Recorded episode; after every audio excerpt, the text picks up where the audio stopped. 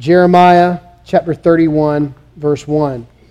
At that time, declares the Lord, I will be the God of all the clans of Israel, and they shall be my people. Thus says the Lord, the people who survived the sword found grace in the wilderness, when Israel sought for rest. The Lord appeared to him from far away. I have loved you with an everlasting love. Therefore, I have continued my faithfulness to you. Again, I will build you, and you shall be built, O virgin Israel. Again, you shall adorn yourself with tambourines, and shall go forth in the dance of the merrymakers. Again, you shall plant vineyards on the mountains of Samaria. The planters shall plant and shall enjoy the fruit. For there shall be a day when watchmen will call in the hill country of Ephraim, Arise, and let us go up to Zion, to the Lord our God. For thus says the Lord, Sing aloud with gladness for Jacob, and raise shouts for the chief of the nations. Proclaim, give praise, and say, O Lord, save your people, the remnant of Israel. Behold, I will bring them forth from the north country, and gather them from the farthest parts of the earth, among them the blind and the lame, the pregnant women, and she who is in labor together, a great company. They shall return here. With weeping they shall come, and with pleas for mercy I will lead them back. I will make them walk by brooks of water, in a straight path in which they shall not stumble. For I am a father to Israel, and Ephraim is my firstborn. Hear the word of the Lord, O nations, and declare it in the coastlands far away. Say, he who scattered Israel will gather him back, and will keep him as a shepherd keeps his flock. For the Lord has ransomed Jacob, and has redeemed him from hands too strong for him. They shall come and sing aloud on the height of Zion, and they shall be radiant over the goodness of the Lord, over the grain, the wine, and the oil, and over the young of the flock and the herd. Their life shall be like a watered garden, and they shall languish no more. Then shall the young women rejoice in the dance, and the young men and the old shall be merry. I will turn their mourning into joy. I will comfort them and give them gladness for sorrow. I will feast the soul of the priest with abundance, and my people shall be satisfied with my goodness, declares the Lord. And thus ends the reading of the very words of God. There are three roads that are pretty famous that do not have any types of limits for speed. You can get on them and go as fast as you want to go. Probably the most famous, of course, is the Autobahn in Germany. Now, there are speed limits a lot through the Autobahn because it runs all across Germany. But there are parts where there are no speed limits. They tried to change that law in two thousand fourteen, and the people didn't like it, so you can drive as fast as you want to go. You get in your car, your motorcycle, and just go until your heart's content on the Autobahn. Another very famous road is on the Isle of Man. They have this famous race called the, the Isle of Man T T, which is like a, a tourist trophy. It's the most dangerous race in the world. Since nineteen eleven, over two hundred thirty-seven people have died. In the last ten years, almost thirty men have died on their motorcycles because they go so fast on these roads and these turns. And if you get on these roads, you can go as fast as you want to go, no limits. Another famous road with no limits is there in Australia. There in Australia, there's the northern section, the northern territory that has deserts. You can get on that road and go as fast as you want to go.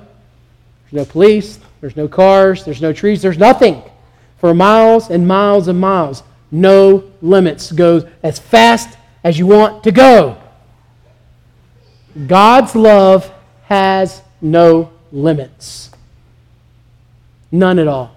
As a matter of fact, Jonathan Edwards, when contemplating God's glory and his love for himself and how it pours out upon people, said it is no default to a fountain that it should overflow.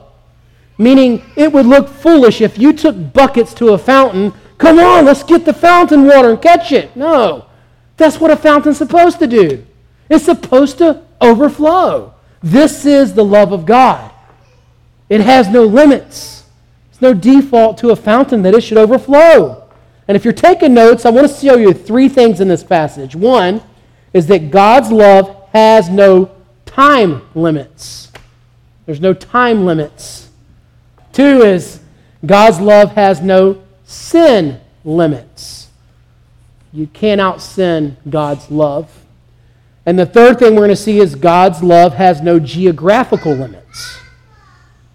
It's amazing that we sit here so far away from where the cross and where God's people are. And here we are having the, the love of God lavished upon us. God's love has no time limits, has no sin limits, and has no geographical limits.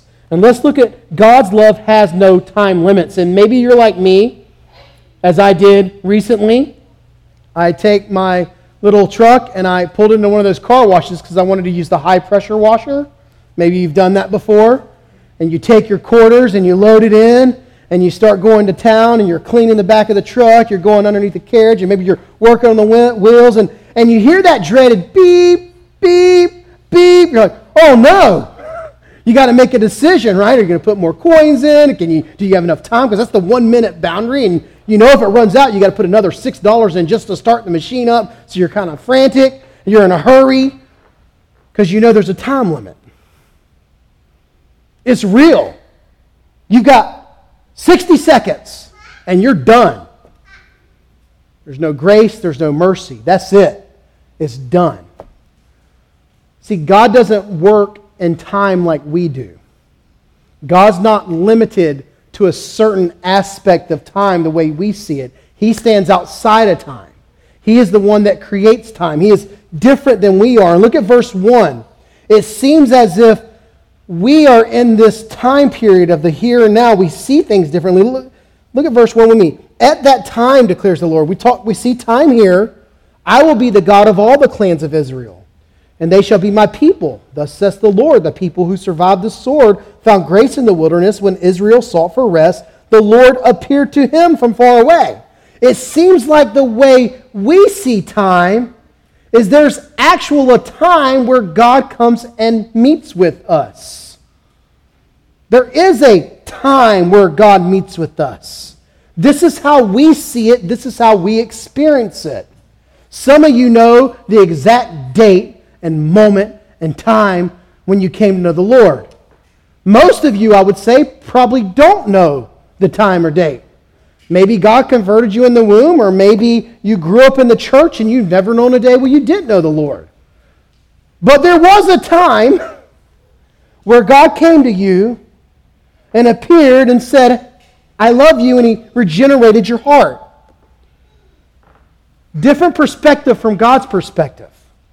See, God's perspective, he's not bound to time like we are. Look at the verse three here. B, you could say. I have loved you with an everlasting love, therefore I have continued my faithfulness to you. There's no time limits with God's love. You experience it at a time limit. He appears to you at a time. He gives you rest at a time. But for God, his love's an everlasting love. Think about that. Before the foundation of the world, God loved you. That's just striking to think about. And not only this, not only does he love you before the foundation of the world, therefore I continued my faithfulness to you.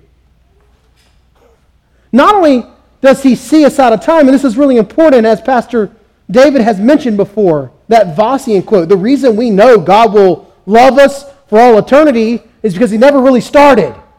He doesn't see time the way we see it. We experience it a certain way. We know time will end as we know it.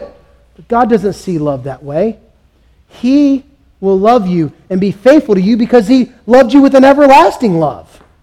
You can know that forever. He loves you eternally. That should give you a lot of hope, knowing that because he loves you eternally with an everlasting love, he will continue his faithfulness to you. He will make sure that you make it to rest. He will make sure that you make it home to glory. And not only does God's love not have any time limits, it's not limited by time and space, God's love has no sin limits. And as Mister Dumpy spoke to us this morning in Sunday school, we learned about Hosea. Hosea is one of the two prophets who actually prophesied to the northern tribes. So these first fourteen verses, probably to twenty-one, he's speaking to the northern tribes of Israel, the ten lost tribes, or as Mister Dumpy reminded us, the nine and a half, technically, tribes that are lost. But the ten tribes that were lost, and Hosea was a lot like Jeremiah. He was called to do things that weren't normal. If anyone says they're a prophet, if they look normal, they're not. Trust me, right? Jeremiah was was was called to do some crazy things. Take a take a bunch of leaders of the city and break a vase out there in the junkyard where it stunk and smelled. And he busted into the United Nations meeting carrying a yoke upon his neck. He wore this sash and went out in the middle of nowhere. Did very very odd things. Hosea, the prophet who was speaking to the northern ten tribes, was called to do something odd also. God told Hosea, you can read that in Hosea one two, said, go take yourself an adulterous wife. And other translations will translate that word prostitute. Go marry someone who's a prostitute, someone who's an adulteress. And I often laughed at myself. You think he's like, oh, what about Gomer? She's somebody. Like, how did he find this person, right? It doesn't tell us. But you think Gomer just popped in his mind? I don't know, but I know this. I know when you women went to get married to your husbands, if your husbands would have said, I really love you, but I'm struggling with, with dating other women right now and loving them too, you would have ran away. We don't marry our spouses knowing that they have a heart of adultery, knowing that they're going to leave and find other people to date. That's just not the way life works. But Hosea is called to do this. Go find yourself an unfaithful wife. And the reason why is because Gomer, the unfaithful wife, who continued to struggle with that her whole life, at least most of it, is because Israel did the same thing. I mean, the man of God is not going to marry a prostitute in the mind of northern Israel. And here comes Hosea, who they know is a prophet, who marries Gomer, and they're like, what on earth is going on? He's like, this is you. You are Gomer. Your heart is constantly looking for other lovers. You keep running off. Even though you are in covenant with God, you keep running off and giving your soul and your heart to other gods. I mean, think about what Jeroboam did right when the kingdom split. Do you remember the first thing he did? He set up golden calves there in Dan and Bethel.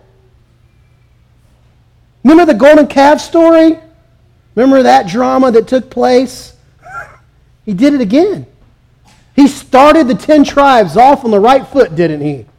They continue on. What about, what about King Ahab? Remember he married Jezebel? He also murdered the prophets of God. Isn't that crazy? He not only introduced Baal worship once again, he ratified it in the nation. He wanted people to know, this is our God. Baal is our God. Wicked, wicked man. Jericho was rebuilt, that wicked city, under his tutelage. All the way down to the last king there, Hosea. And the northern tribes did what? Loved Egypt. Said, we can trust anybody but Yahweh. Let's go trust Egypt and all of their gods. Maybe they will help us out. The northern tribes had no good kings. They were all failures. All of them loved other gods. All of them adulterated themselves, prostituted themselves out to all the other gods. They were just like Gomer. Idolatry was at its height. But look at verse four, speaking about the northern tribes. Again I will build you, and you shall be built, O virgin Israel. Do you see how God sees these adulterous people? O virgin Israel. This is how Christ sees us. You can't out-sin God. His love is limitless. In two thousand nine, there was a mega church pastor at a Desiring God conference. And he spoke about this preacher who got all these college students in. And he said his friends invited this young lady who was already had a kid out of wedlock, living with another man who wasn't the dad, was clearly in grotesque sexual sin, brings her to this conference, and the speaker's smelling this rose. And he's like, this rose is beautiful, and he wants people to pass it around, and thousands of people are passing around this rose and smelling it, getting their hands all over it. And he gets there, and, he's, and he really is challenging these people fairly, that, you know, not to follow in the ways of the world, not to live in grotesque sexual sin. And eventually the rose gets back, and the preacher says, see this rose, and it's all wilted and messed up, all the, you know, petals are off of it, and he's like, who would want this rose? Who would want the rose? And he's talking about their sexuality and their purity, and, and the megachurch pastor said, I wanted to yell, Jesus wants the rose.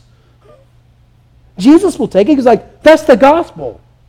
And if you were on social media, it's like the Reformed Church started fighting against big evangelicals, right? And they're fighting on Twitter. Not that there's real fights, but they're but they're saying, well, this man, that's a great illustration of sanctification. And it absolutely is a great illustration of sanctification. You should live that way. There's real consequences for your sin. But at the end of the day, that megachurch pastor was right. That's how Jesus sees his bride. As wicked as the northern tribes were, his love had no limits. He called them, O Virgin Israel. Remember, Christ makes us righteous in the eyes of God. It is Christ. This is how God sees us. He sees us through the eyes of Christ. The atonement actually worked. This is why we believe in a definite atonement, because it works.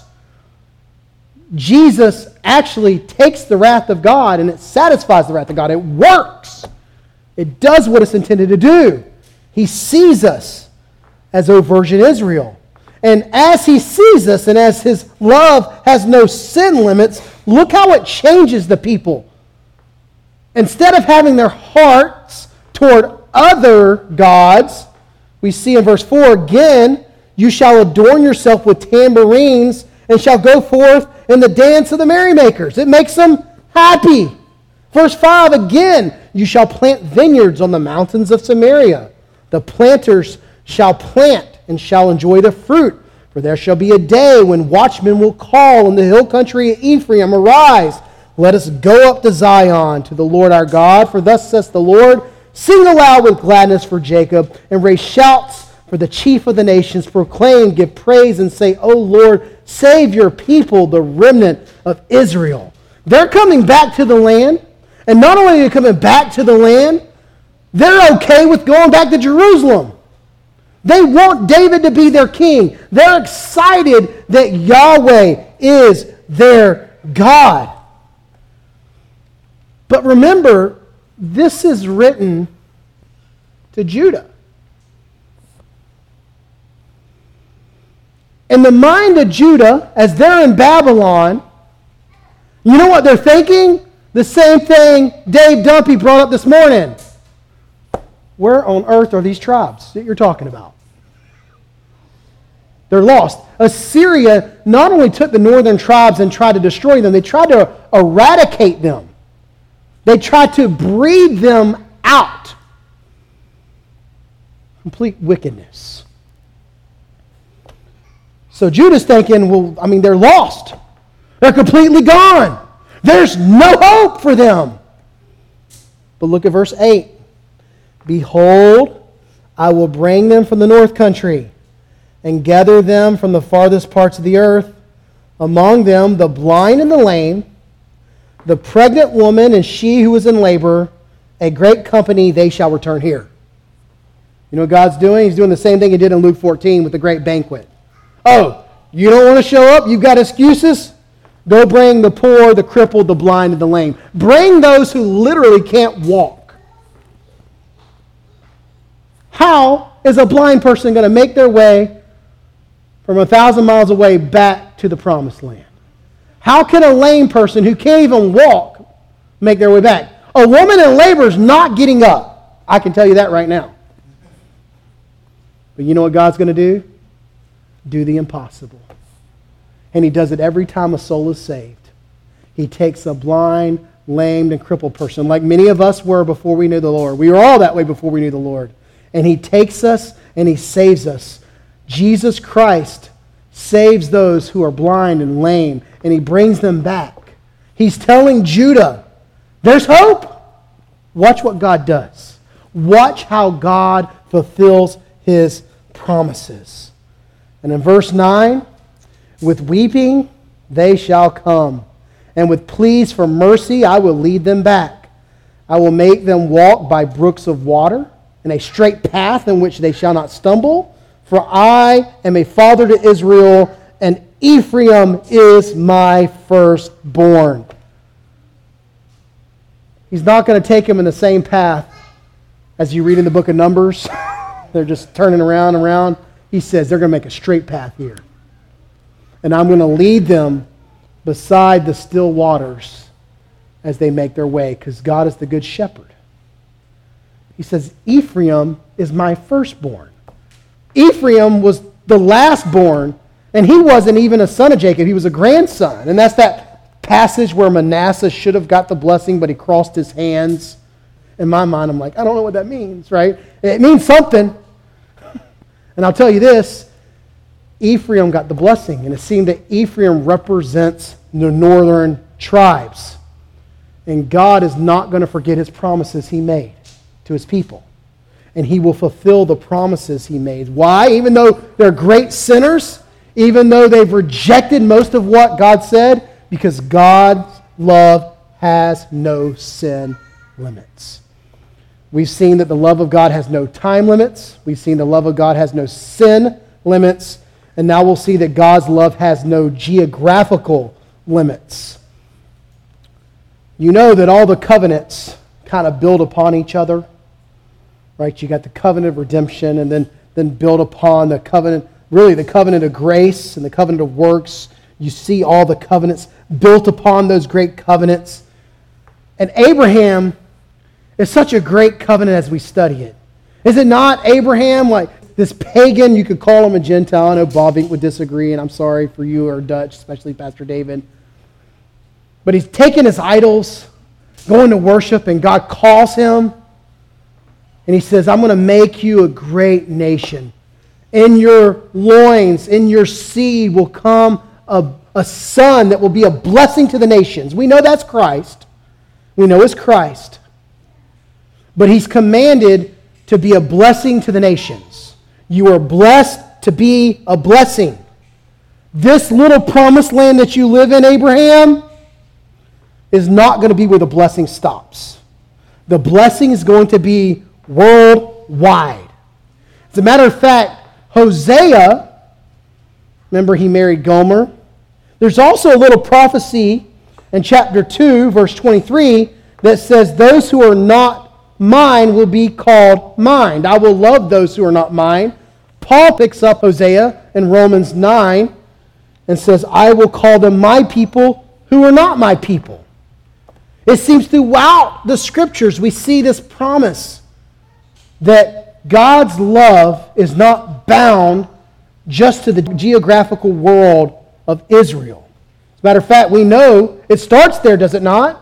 You shall be my witnesses where? In Jerusalem, Judea, Samaria, and then to the uttermost parts of the earth. There are Christians all around the world right now. I think of those in Pakistan. I don't, I don't know if you understand how COVID affected the world. Have you been to McDonald's recently, or at least in the past year, and you're like, hey, uh, my table's really dirty, and they go, oh, sorry, COVID. And you're like, what? What does that have to do with COVID? Right? It's like, that's an excuse for everything. That's kind of the way the world works often now. Oh, that was COVID. Uh, what does that have to do with the price of tea in China? But see, around the world, when they're persecuting Christians, COVID was their excuse to kill Christians. Oh, they still want to meet and gather? Let's get a group of people, a mob, and persecute the church. In Pakistan this past month, they killed they, they killed a lot of Christians, and they burnt twenty-six churches. twenty-six churches. But what we see in verse ten is, is the fruit, right? They are the fruit in Pakistan of verse ten, that the, the gospel has went forth. God's love has no geographical bounds. God loves those people in Pakistan. They are trusting in Christ just as they are in China and Africa, even here at New Covenant. Look at verse ten, what happens? Hear the word of the Lord, O nations. Not just Israel, not just those that live in that geographical region, and declare it in the coastlands far away. Say, he who scattered Israel will gather him back and will keep him as a shepherd keeps his flocks. People are going to be talking about how God rescues his people forever, all over the world. How God is a God who keeps his promises. God is not a capricious God who walks around, changes his mind constantly. He is a constant God who wants his glory known, and his love will be seen throughout all the world. As a matter of fact, people will know about this story. People are studying the story all around. You mean God is bringing the lost tribes out of nothing? He's recreating them and bringing them back? Yes, verse eleven.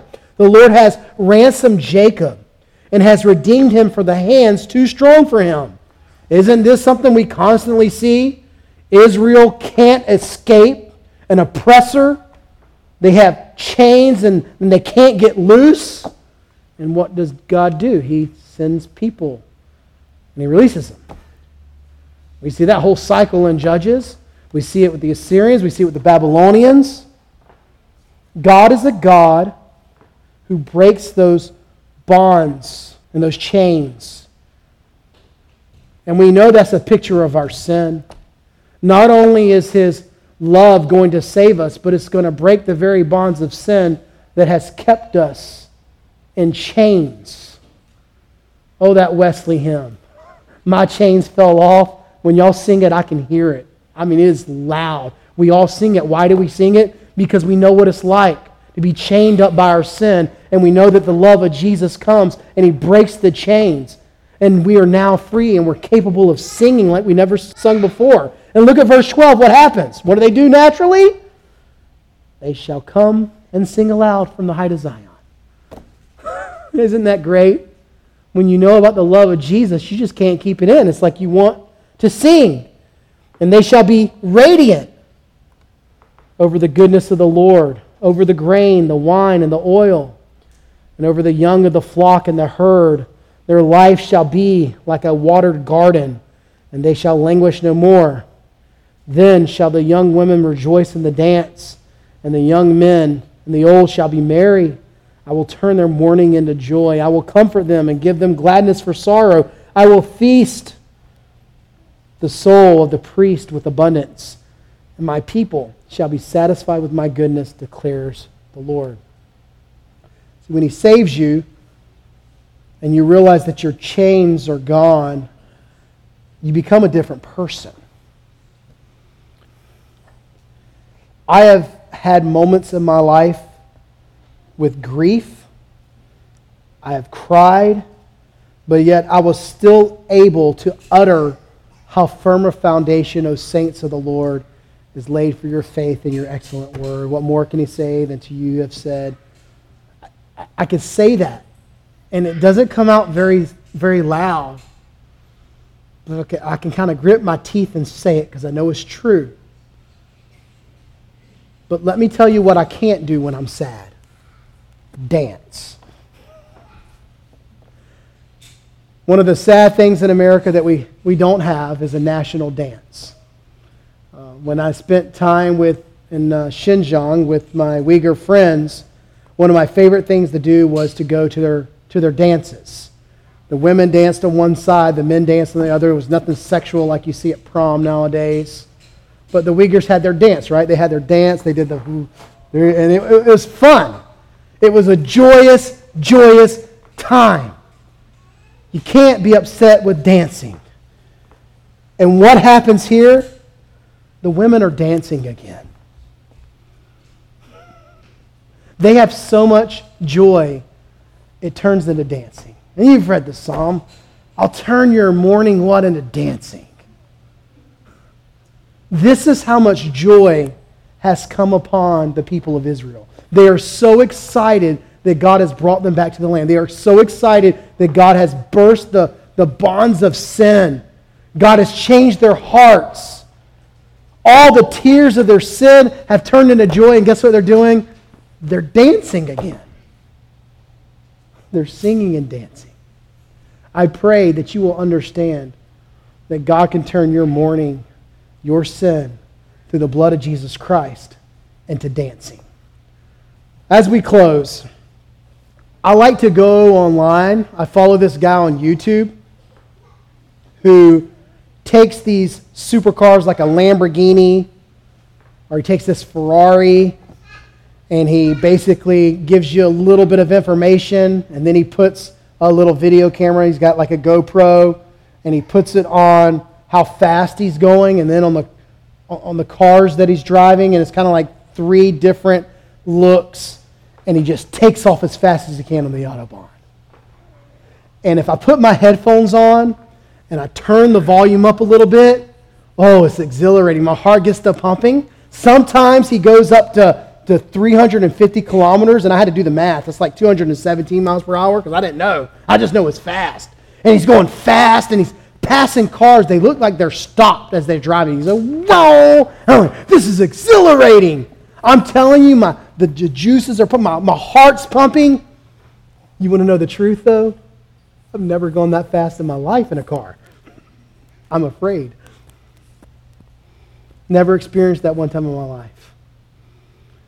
My fear is that you're going to leave today and you're going to know about the love of God and the dancing and the singing in your head and never experience it for yourself.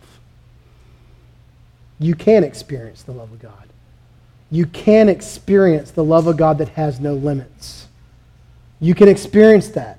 Your mourning can be turned into dancing. Your heart can be joyous. And if you just know it in your head, you miss completely everything Jeremiah thirty-one is about. And really the whole book is all about you experiencing this in your heart and having that joy that only Christ can give you.